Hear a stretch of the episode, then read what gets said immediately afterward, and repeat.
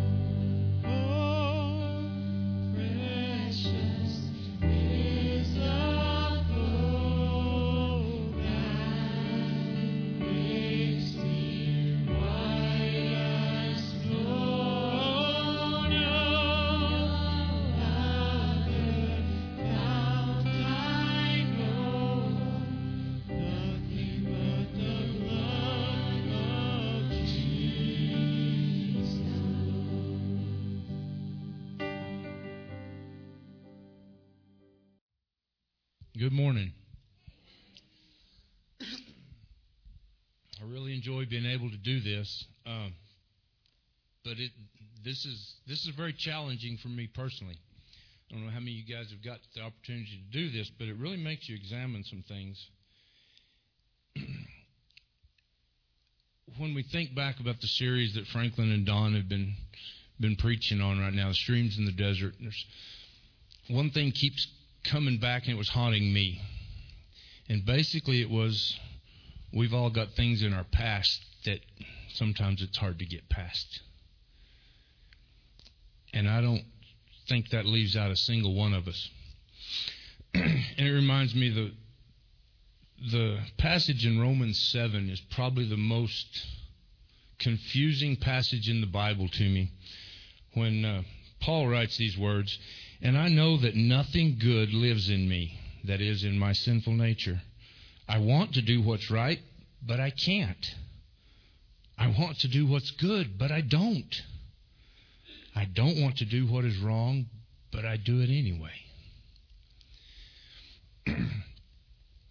Those things that are in our past stick in our memories, don't they? And it's hard to get past it. Which brings us to what I want to talk about today in the words in Hebrews. we know that in the in the Old Testament the way that God dealt with sin was with the sacrifice. If a sin was committed, it had to be paid for with blood. So once a year, the high priest would go and make the sacrifices for the people. Okay? Listen to what it says in Hebrews 9 and 9. This is an illustration pointing to the present time. For the gifts and sacrifices that the priests offer are not able to cleanse the, cleanse the consciences of the people who bring them. Okay, he acknowledged that the sacrifice was for the sins, but it didn't do anything for the people's conscience. They knew it was still there.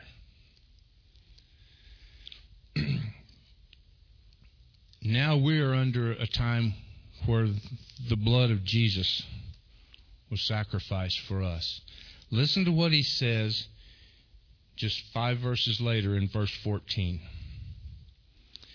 Just think how much more the blood of Christ will purify our consciences from sinful deeds so that we can worship the living God. For by the power of the eternal Spirit, Christ offered himself to God as a perfect sacrifice for our sins. The sins were taken away. And it says right here, He cleanses our conscience. This is why we praise God. Not only did He do away with our sins for eternity, but He gives you a clean conscience. You can come to the Lord and worship Him and praise Him as a true child because of the sacrifice that we're fixing to commemorate. When you take the blood, the cup, when you take the bread, you're remembering that Jesus was not only a man, but he was holy God. And he took away our sins and cleansed our conscience forever. Let's praise him. Heavenly Father, we're so thankful for your love. The fact that you gave your Son and that he lived a perfect life to be the perfect sacrifice, to not only cleanse our sins from your sight, but to cleanse our conscience before you. Help us to remember this. Draw us closer to you. In Jesus' name we pray. Amen.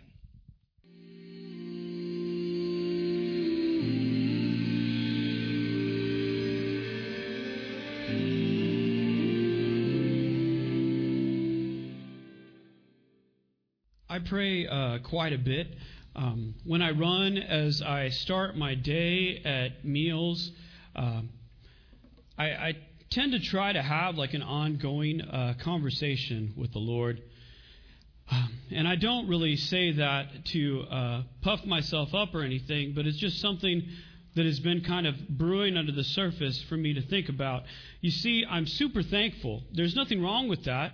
I'm super thankful for my blessings, for the things that the Lord has, has brought me through, uh, for my friends, my family, uh, just for the things that I have in my life. I'm super grateful. But that's all my prayers seem to be limited to daily. Um, I'm not doing that on purpose, but I see myself gravitating towards that. I, I tend to live my life on a, on a broken soundtrack, and and again, I'm not doing this on purpose, and and it's just something that's become uh, something that's been brought to my mind. And my broken soundtrack is this God doesn't need to be bothered by stuff I can handle. And then I've morphed it into something else that goes like this God doesn't need to be bothered by stuff I should be able to handle. I, I, should be able to run without an inhaler. I should be able to deal with a situation and not completely have a breakdown. I should be okay with technology. I, I should be able to forgive people easily. These are things that I should be able to do on a daily basis. And so sometimes I just pull myself up by my bootstraps and I go. Again, I'm not saying that it's okay. And I'm not saying that I do it on purpose, but I've found that I've started this.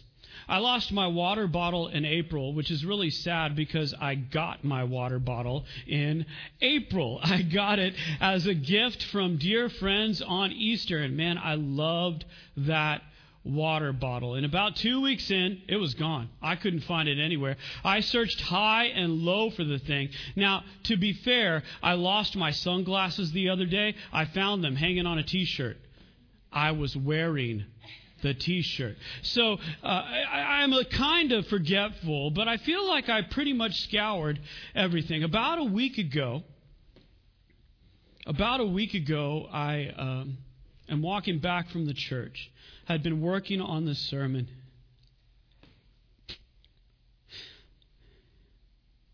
Been a little convicted of the ways that I wasn't asking God for things in the big and the small. And so I said, God, I understand that, you know, it's not life shattering if I don't have my water bottle. I know that it's not going to save the world, but man, I, I really love that water bottle. I really do. And so I remembered uh, just a, a, time when I had it with me, and so I texted a guy. Don and I did a gig at his place. He has a barbecue place. It's really good. His first name is Coach, and so that's about as far as I'm going there. So I, I texted and I'm like, "Hey, I know it's a long shot. I know it's June, the end of June. I lost my water bottle. It's white. I can't find it." Text back immediately. We've got it! Exclamation mark. And this is it. Now, I say it. I say God delights in the details of our lives, and I, and I believe it. I believe that God wants to ask, wants us to ask for things both big and small. And so I have a new, renewed soundtrack that I've developed, and it's this one right here thankful and expectant. Being thankful is good. You should be thankful for the things that God has given you, for the gifts that He has bestowed upon you, for the, for the friendships, the relationships that you have. But you should also be expectant because Jesus Christ is the same yesterday, today, and forever. And God is still in the business of doing miracles both in the big and the small. Not just the life altering ways, but in the daily grind of life. So let's just start today with a tough question. Let's go there. And it's this How many times do I need to see God's work before I understand that He is always for me? How many times do I need that reminder in my life? How many times do I need to see the work of the Lord, His hand, in, in, supernatural ways, both big and small, before I understand that God is for me in every way imaginable? Welcome online, on the radio, you in the room. It's such a pleasure to be able to share with you this weekend. Don and his family and, and Jen and, and uh, quite a few of Central folk are up there on the mountain at El Porvenir and they're enjoying family time up there. So continue to pray for them as they travel home. And so I really love uh, this quote from last week. Uh, Don said this Don't judge someone's story by the chapter you walked in on. So important, right? There's a lot of things that go into somebody's story. There's a lot of things just under the surface that you don't see that makes up the person before you. And before you make snap judgments, before you come to quick realizations, it's important to know that someone has a much larger story than the part that you walked in on. So we're going to talk about a story of the Israelites and we're going to see what they did in response to God's intervention today. We're going to be in Exodus chapter 17, verses 1 through 7. And we're going to talk about water from the rock. Again, that's Exodus 17, 1 through 7. If you will turn with me this morning. And it says, All the congregation of the people of Israel moved on from the wilderness of sin by stages, according to the commandment of the Lord, and camped at Rephidim. But there was no water for the people to drink. Therefore, the people quarreled with Moses and, and, said, Give us water to drink. And Moses said to them, Why do you quarrel with me? Why do you test the Lord? But the people thirsted there for water. And the people grumbled against Moses and said, Why did you bring us up out of Egypt to kill us and our children and our livestock with thirst?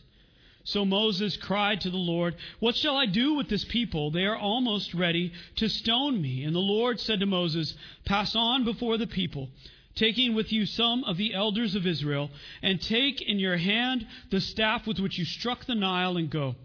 Behold, I will stand before you there on the rock at Horeb, and you shall strike the rock, and the water shall come out of it, and the people will drink. And Moses did so in the sight of the elders of Israel.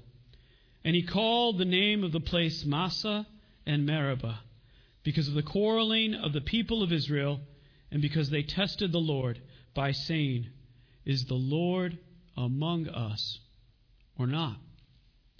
So let's get some backstory as we begin uh, this morning. The Israelites had just crossed the Red Sea. God had delivered them from Egypt. Their backs were against the sea. They saw the armies bearing down on them. And, and the Lord says this to Moses Lift up your staff and outstretch your hand. He does that, and the Red Sea parts. This is mind blowing, amazing. And the Israelites walk through it. Then a time of worship, the song of Moses. The Israelites join their voices with his as they worship the Lord. No sooner do they leave Egypt in miraculous fashion, do they lapse back into an old pattern. Do you ever find yourself lapsing back into an old pattern? They praise him for his mighty works, and then Exodus 15:22 hits. And that says no water for 3 days. And the people grumbled against Moses. We'll hear that more than once today. Do we secretly believe that nothing is more important than our perceived needs? I mean, I know there's a line, but I want to be in the front of it. I'll get there one way or the other. I know I'm supposed to be considerate of others, but I have my way of doing things. I need to take care of my family. I need to provide for them. I need to make sure that they're cared for. I'm sorry, I know we're supposed to love others, but I don't really have the time for that. I got to focus on what's mine. Do we secretly believe that? Do we secretly have that running in the back of our heads, whether we know it or not? Despite this idea. The Lord will provide. Jehovah Jireh. Jireh means see. And when you put Jireh with Jehovah, when you put those two words together, it essentially means the Lord who sees. The Lord who sees to it. The Lord will provide. That's how we get there. That's how we see that translation. Jehovah Jireh. And so 1522 hits. They're, they're without water for three days. The people grumble against Moses. So uh, the Lord tells Moses uh, to throw a log into the water. He does so, and he turns the water from bitter to sweet so it's drinkable. And the people grumbled against Moses. They said, You brought us out here to die of hunger. And the Lord provides. He says, manna and quail will come down for you every single day. So they, they gather enough for tomorrow. I mean, that's what you're supposed to do. We've got to be prepared. We don't have to ask God for everything if we can just collect it. Thing is, it goes bad, it spoils the next day. And God teaches them a valuable lesson that He will provide their daily bread. And they camp at Rephidim and they quarrel with Moses. They quarrel now. This is escalating, right? Things are heated. The mob is impatient. If you've ever been to Black Friday, you know exactly what I'm talking about. I went once and people were punching people and throwing towels in the air. It was crazy.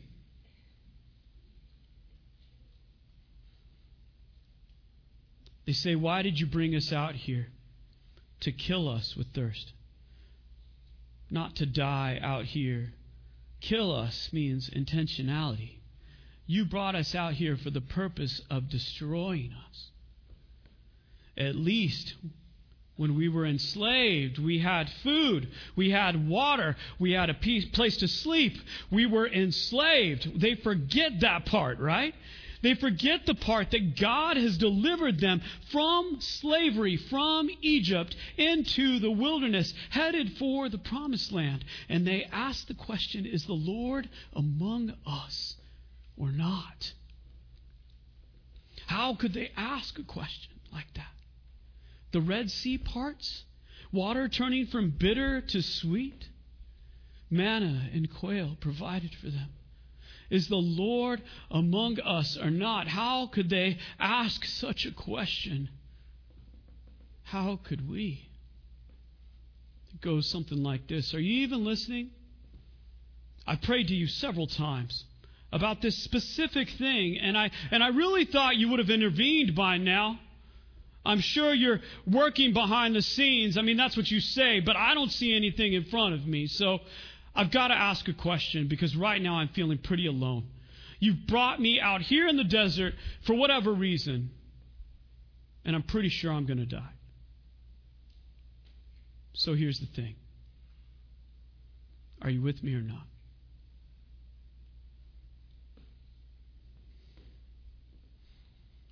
And all around us is the ever present temptation to see ourselves as the center of the universe. I do this, right? I, I think that everybody's bad day is my fault. Do you do this? Right? Like every interaction I have, I leave second guessing everything that I just said to them. Did I say something wrong? Did I say something right? They seem a little upset today. Maybe I didn't do something I was supposed to do. I see myself as the center of the universe. Or maybe, just maybe, I need this and I need it right now. I need water. I need food. I need Pringles. I need something and I need it immediately. Please. There's this present temptation that is around us. And, and the people are about to riot, and the, des- the desert can absolutely do that to you.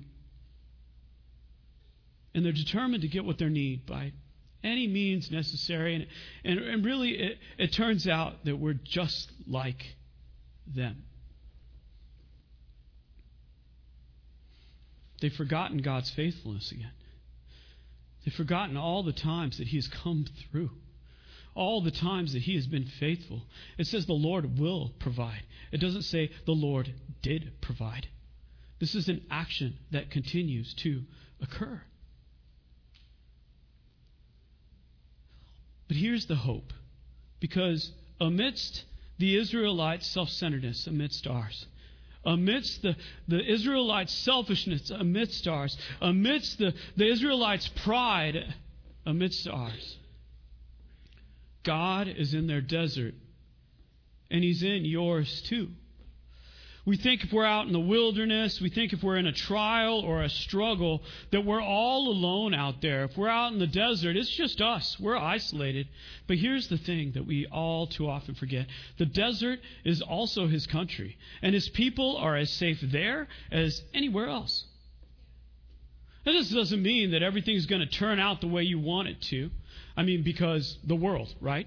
I mean, this is the world we live in. We live in a fallen world. But the idea is this when you go out into the wilderness, when you're stuck in the desert, God is there with you. Did you hear the scripture from today? Zephaniah 3:17. The Lord your God is in your midst. He is mighty to save. He sings songs over you. Over you. Over you, Kathleen. Over you, Zoe over you, Quentin, over you, Wade. He sings songs over you.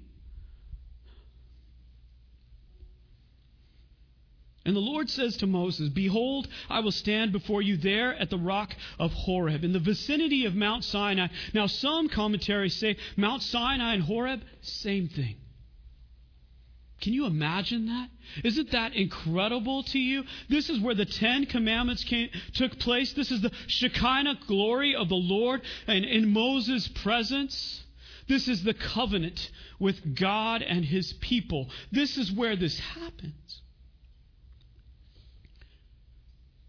And God tells Moses, strike the rock.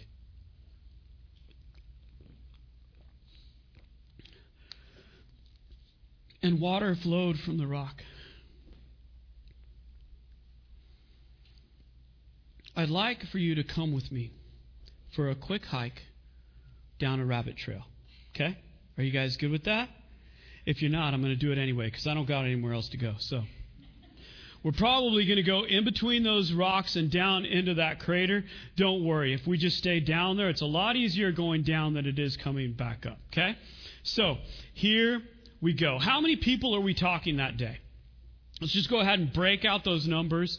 This is kind of somewhere that I went this week. Now, there's two different views. There's a large Israel view. This is literally, okay? This is from the census and numbers. This is where they're collecting all these different numbers that are read. They're saying mostly men is what they're counting. They're not counting women or children. The number there is about 2 million people. Two million people, this is large Israel. There's another view, small Israel. Small Israel says that there is a Hebrew word in there that has been translated improperly. They say when you translate it in a different way, you get a much smaller number. It's more figurative than literal. And when you do it this way, it actually coincides more with Scripture. Because typically, when Israel was going against somebody, they were the much smaller nation. So we've got 2 million or 30,000. Does it really matter? No. Because they got water from a rock. But let's put that in ways that we can understand. So, 2 million people. Let's go with Dallas, Texas, for obvious reasons, right? Go Cowboys. That's Don's team. This is their year. So, in Dallas, in 2019, 1.3 million people live in Dallas. Let's just go ahead and say two Dallases. Two Dallases wandering around in the wilderness. That's a lot of people, right?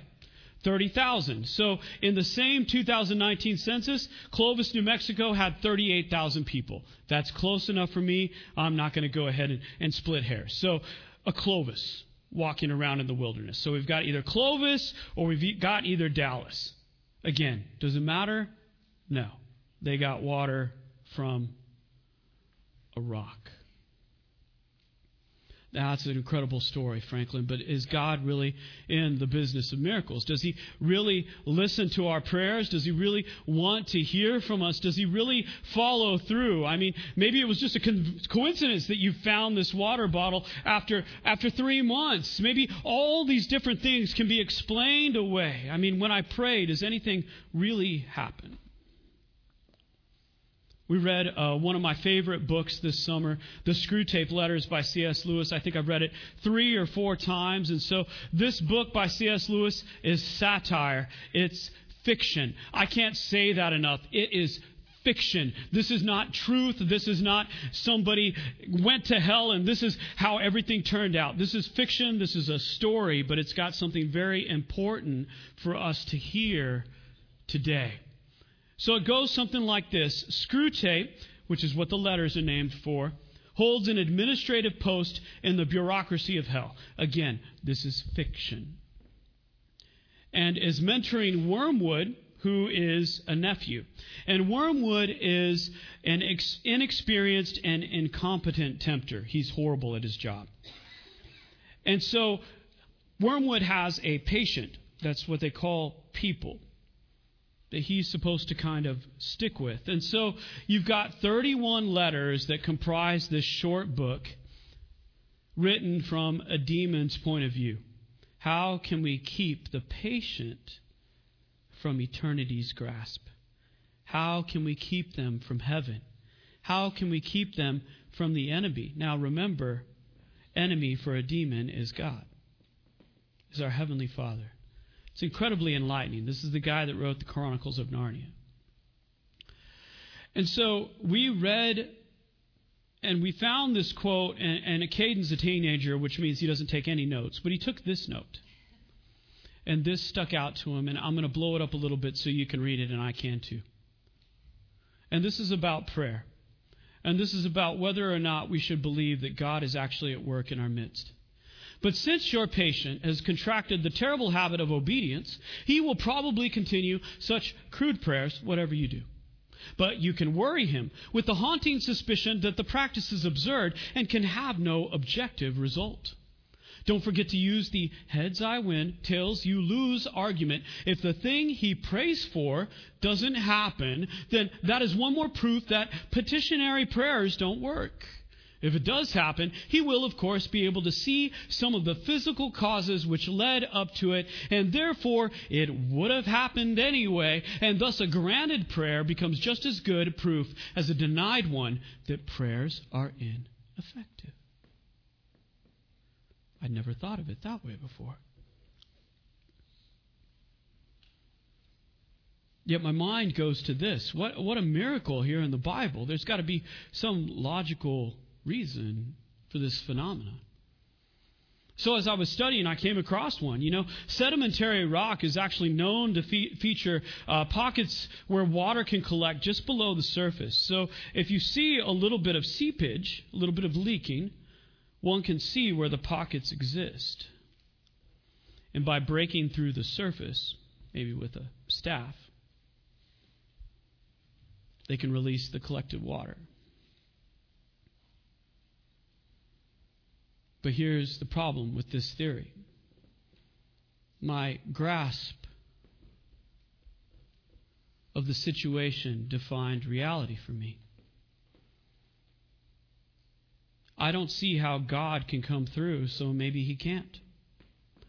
I don't see how I'm able to extend grace, so maybe He can't. I don't see how He can intervene or fix this in any way, so maybe He can't. Have we ever said these things before. Our grasp of the situation defines our reality when in fact we're trying to put God in a box and He is not to be put in a box because He is more than we can ever dream or hope or completely understand on this earth. He is all powerful. Has this happened to you? You don't have to raise your hand. I mean, I will, because it's happened to me before, right? Heads I win, tails you lose. If it doesn't happen, then yeah, I gave it a try. Prayer doesn't work. But then if it does, it would have happened anyway. What a conundrum we put ourselves in. Here's the problem with the theory that I found. We're dealing with a quantity of water that that explanation cannot afford. I almost said it can't hold water, but I didn't. I stopped that. So, the hike's so much fun. Let's go one more time, okay? How much water? I'm going to have to do some math on the fly, so we'll see how this goes. I thought these were 8 ounces. Turns out they're 12 ounces. It's tiny type. In my defense, I have to use my readers, and I didn't see it. 12 ounces of water. Most people came in with one of these. You grabbed one of these. Let's say that this is enough to quench somebody's thirst in the desert. This is a conservative estimate, but we're going to go with it, okay? Let's also go with small Israel, 30,000, right? So 30,000 times 12 is 360,000 fluid ounces, right? If at any point my math is wrong, please please remember that I'm a music guy and I only have to count to four.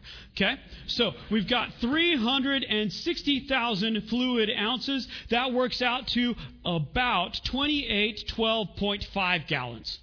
2,812.5 gallons. I see Laurel doing the math right there. And so we're going to go ahead and round that up to 3,000 gallons is something that I can work with, and it makes a powerful example for my sermon today. So as we continue, we're talking 3,000 gallons of water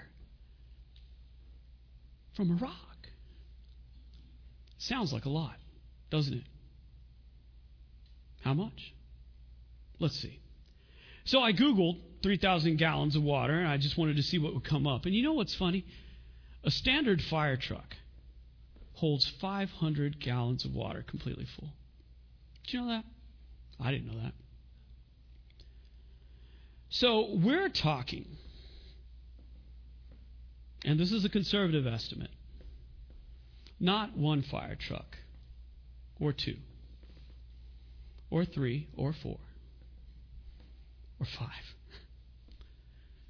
We're talking six fire trucks of water from a rock. Don't tell me that our God is not in the business of doing miracles, that He is not mighty to save, that in spite of us, He still loves us and is for us in every way imaginable. The Lord will provide Jehovah Jireh. And I have to believe you still bring water from a rock. I've got to believe that I can lift up whatever prayer I have and that there is a God up there that is willing to not only listen, but intervene in ways that I can't even see or imagine. That when I reach out to heaven and I say, please, I'm at the end of my rope. I don't know what to do now. I don't know how this situation comes to a head. I'm not sure where to go next. I don't know what's going to happen in the DR. I can't find my water bottle. The big and the small, the life altering things and the daily grind of life. Friends, He still brings water from the rock. Tough questions today. I'm wearing a tie, so there's a test. In your life, is God sovereign or is it all coincidental? Have you ever said, God doesn't need to be bothered by stuff I can handle? There's one more passage I'd like to go to 1 Corinthians 10 4. As we get there, Paul is talking to the Corinthians. He's writing a letter. Um, the Corinthians have latched on to spiritual gifts, but here's what they've done they've ranked them in order of importance to them. And so they've said, if you've got this spiritual gift, then you're up here. And if you've got any other one, well, then you're not, right? And so they're competing. They're putting the gifts up on a pedestal and they're beginning to idolize them. And so Paul explains the entire letter about all all these things and where our true focus should be. In fact, that's where uh, the love chapter comes from. Love is patient, love is kind. He says, if you have the gifts, if you have these amazing things, and you do it without love, you're a clanging gong, and that is annoying. So he stops in 1 Corinthians 10:4 and he says something very interesting. He says, "And all drank the same spiritual drink, for they drank from the spiritual rock that followed them, and the rock was Christ." And Jesus Christ alone is our true need. This does not mean literally that a rock would be following them through the wilderness. This means that Jesus Christ was plan A the entire time. The living water, water that will fully satisfy and you will never thirst again. And when we rest in Jesus, when we work from that strength, from that, that living water inside of us, we see it overflow all around us to those we love. I love books that challenge me. I love when the Holy Spirit speaks through a, a Bible reading plan on anxiety or, or prayer and fasting. I, I love when He speaks to me through a new song, Jireh. And I love when we are thirsty, when we're empty, when we don't feel like raising a hallelujah. We are reminded that the Lord is in our midst as the team comes up, as we finish up this morning. Maybe you're hurting today. Maybe you need prayer. And if that's the case, then you've come to the right place because there are people that want to pray with you today. If you'll just come up to the front, somebody will jump in beside you and they will lift you up in prayer, whatever you need. And maybe you're in the desert, maybe you're in the wilderness, and maybe you're asking the question even today is the Lord among us or not? I don't see him working. Screwtape has a word of warning for Wormwood and a fire truck, five of them, full of hope for us today. And he says this Do not be deceived, Wormwood. Our cause is never more in danger than when a human, no longer desiring but still intending to do our enemy's will. Remember, enemy here is our Heavenly Father, God looks round upon a universe from which every trace of him seems to have vanished, and asks why he has been forsaken and still obeys. Still puts one foot in front of the other. Still continues to pray. Still continues to lean in. Still continues to reach out and ask for help, to offer help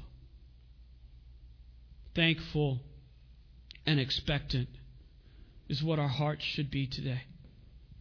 Thankful for the things that we have, expectant for the things to come. Jehovah Jireh. The, world, the Lord will provide, and He is in our midst.